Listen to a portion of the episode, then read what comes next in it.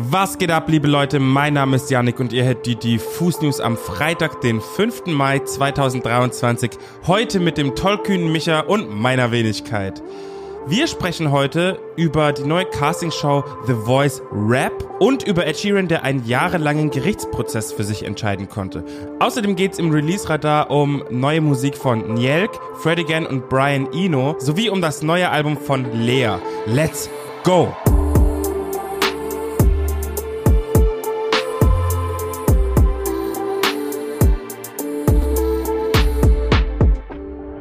Es gibt News in Sachen Ed Sheeran und zwar gleich doppelt und dreifach. Aber das Wichtigste mal vorneweg. Vor einiger Zeit wurde der Pop-Gigant von den Erben eines gewissen Ed Townsend verklagt und dieser besagte Ed Townsend hat gemeinsam mit Marvin Gaye den Soul-Klassiker Let's Get It On geschrieben. Und an diesem Song habe sich Ed Sheeran für seinen eigenen Mega-Hit Thinking Out Loud von 2014 bedient und somit ein Plagiat geschaffen.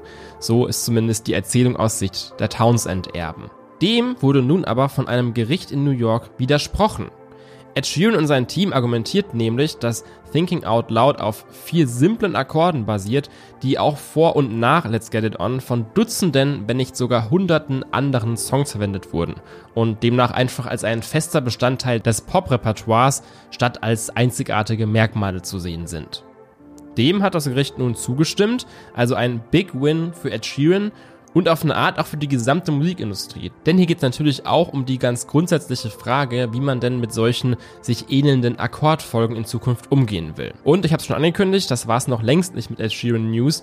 Heute hat der britische Singer-Songwriter nämlich sein mittlerweile schon sechstes Studioalbum veröffentlicht und folgt damit seiner Theme Alben mit mathematischen Zeichen zu betiteln. Außerdem ist vor ein paar Tagen eine ziemlich intime Doku mit dem Titel The Sum of It All auf Disney Plus online gegangen, die Ed Sheeran vor allem von seiner privaten Seite zeigt und dabei auch keinen Halt vor den Schicksalsschlägen macht, durch die er in den letzten Monaten und Jahren gehen musste.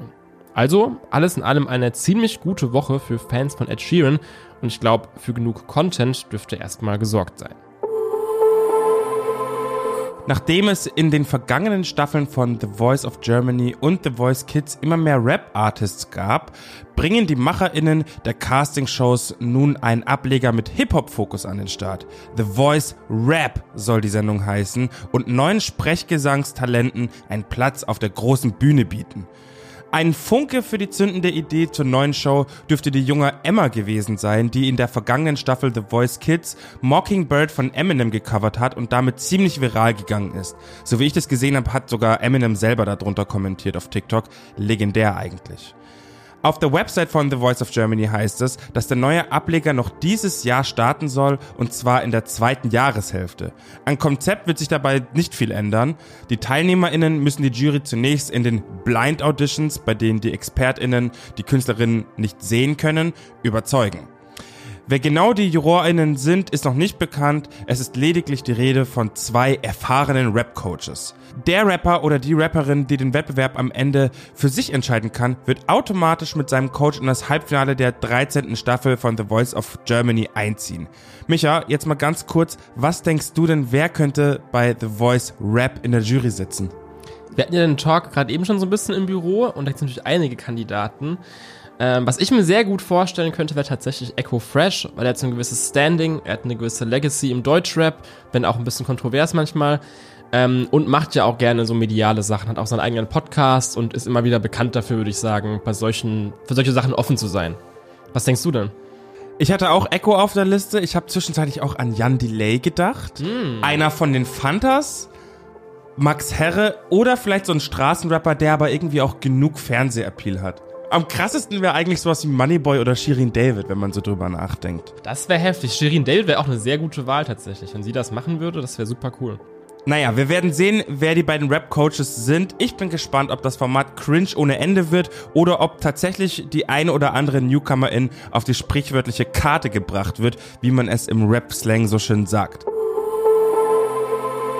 Wir kommen zum Release-Radar und den möchte ich heute mit einer besonders wilden Kombi eröffnen. Njelk. Was klingt wie ein Versprecher oder ein Husten oder so, ist eigentlich eine neue Band, die seit heute die deutsche Indie-Bubble ordentlich durchschütteln dürfte. Denn hinter Njelk verbergen sich nämlich Zum einen Louis Arke, seines Zeichens Sänger, Producer und Vorreiter des aktuellen Eurotrance Revivals. Außerdem Julian Knot, den man als Bassist und Sänger von Bands wie Die Nerven, Peter Muffin Trio und seit kurzem auch die Benjamins kennt. Und last but not least und vielleicht der überraschendste Name in dieser Aufzählung, Ilona Hartmann. Von deren musikalischem Schaffen haben wir bisher ja noch gar nicht so viel mitbekommen. Stattdessen kennen wir sie eher als Autorin, Moderatorin und natürlich Twitter-Genie. Ja, und was kommt jetzt dabei raus, wenn man so eine illustre Runde zusammenpackt? Mountainbiker. Eine Debütsingle irgendwo zwischen Punk und ruppigem NDW-Sound. Worum geht's da überhaupt? Naja, eben der Hass gegen Mountainbiker mit ihren blöden Mountainbikes und ihren blöden Radlerhosen, die durch den Wald heizen und denen Jelk gerne den Gar ausmachen möchten. Ziemlich brutal, ziemlich bösartig und wenn ich ehrlich bin, auch ziemlich geil. Lea hat ihr nunmehr fünftes Studioalbum rausgebracht, das auf den Namen Bülowstraße hört. Der Titel ist der Westberliner Schauplatz der fiktiven Geschichte, die Lea über 13 Anspielstationen erzählt. Soundtechnisch klingt das ganze Album ziemlich melancholisch. Hier und da probiert sich Lea an fast schon Rap angehauchten Produktionen und sowas wie Flows, aber im Großen und Ganzen verzaubert sie einen mit ihrer gewaltigen Gesangsstimme. Inhaltlich dreht sich Bülowstraße viel um die Liebe, wobei die romantische Liebe bei weitem nicht im Mittelpunkt steht. Es geht auch um Vaterbeziehungen, Verbindungen zu Freundinnen und um intensive Emotionen. Auch auf diesem Album schafft es Lea Situationen mit ihrer Logik so zu skizzieren, wie als wäre man bei den kleinen Erzählungen in Songform direkt involviert. Jetzt macht es vielleicht auch Sinn zu erwähnen, dass es zwei Versionen von Bülowstraße gibt. Eine mit und eine ohne Skits. Mit Skits ist das Album knapp sieben Minuten länger, denn die Skits unterstützen die Narrative des Albums, liefern Kontext und geben Bülowstraße einfach eine weitere Ebene, die einen regelrecht verschluckt. Ziemlich spannend das Ganze, ich möchte euch aber nicht allzu viel spoilen, weil das Ganze stellenweise fast schon Hörspielcharakter hat. Auf dem Album bekommt sie übrigens auch Unterstützung von Lina Mali. Die beiden Stimmen passen gruselig perfekt zusammen. Von Louvre liest an der Stelle doch einfach gerne mal meinen Beitrag zu Pass auf mich auf und von Gustav und Zachi von 01099. Sehr gut ausgewählt, wie ich finde. Hört euch jedenfalls einmal von vorn bis hinten Bülowstraße von Lea an. Das könnte sich lohnen. Wir müssen mal ganz, ganz dringend über Fred Again sprechen. Und ich habe hier eine ganz, ganz simple Frage. Wie macht dieser Typ das? Seit 2021 veröffentlicht er Musik und in dieser Zeit hat er schon so viel Stuff rausgepumpt. Da wären die drei Actual Live-Alben, ein Tape mit dem Drill-Rapper Heady One, Dutzende Kollaborationen mit Artists wie Romy, Swedish House Mafia, Skrillex und Fortet, wobei er mit den letzteren beiden gerade auch einen Rave nach dem anderen abreißt. Dazwischen droppt er dann auch einfach mal eins der allerbesten Tiny Desk Concerts jemals und das alles in einer so kurzen Zeitspanne, dass ich mich ehrlich frage, ob sein Tag wirklich auch nur zwölf Stunden hat oder ob er da irgendeinen Lifehack gefunden hat, den er uns allen vorenthält. Um das Ganze zu toppen, erschien heute direkt ein neues Tape und zwar mit einem ziemlich spannenden Partner. Denn die elf Songs von Secret Life sind gemeinsam mit Brian Eno entstanden. Eine absolute Legende, die eigentlich keine weitere Introduction mehr braucht, aber hier trotzdem mal ein paar Stichworte für die jüngeren Semester unter euch. Brian Eno hat als Songwriter und Produzent die Popmusik der letzten Jahrzehnte geformt wie nur wenige andere. So hat er bereits an Musik von David Bowie, den Talking Heads, Coldplay und vielen, vielen weiteren mitgewirkt und gilt nebenbei als Mitbegründer der Ambient-Musik.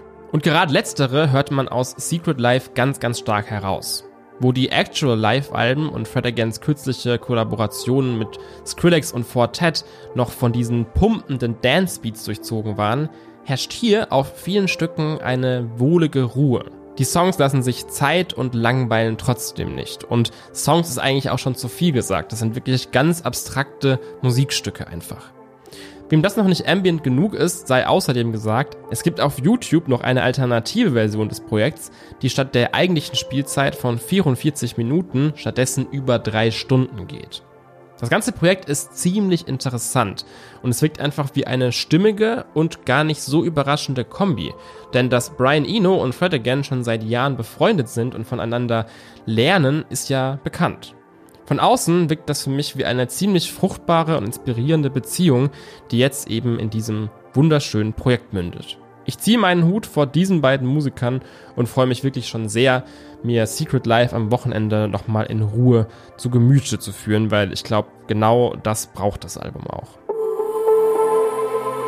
Das war's mit den Diffus News am Freitag. Wir würden uns sehr freuen, wenn ihr diesem Podcast hier folgt und auch mal Diffus auf unseren anderen Kanälen, also auf Instagram, TikTok und natürlich auch unsere eigene Website uns da mal auscheckt. Ansonsten bleibt mir nicht viel übrig, außer euch ein wunderschönes, entspanntes Wochenende zu wünschen und zu sagen, wir hören uns am nächsten Dienstag.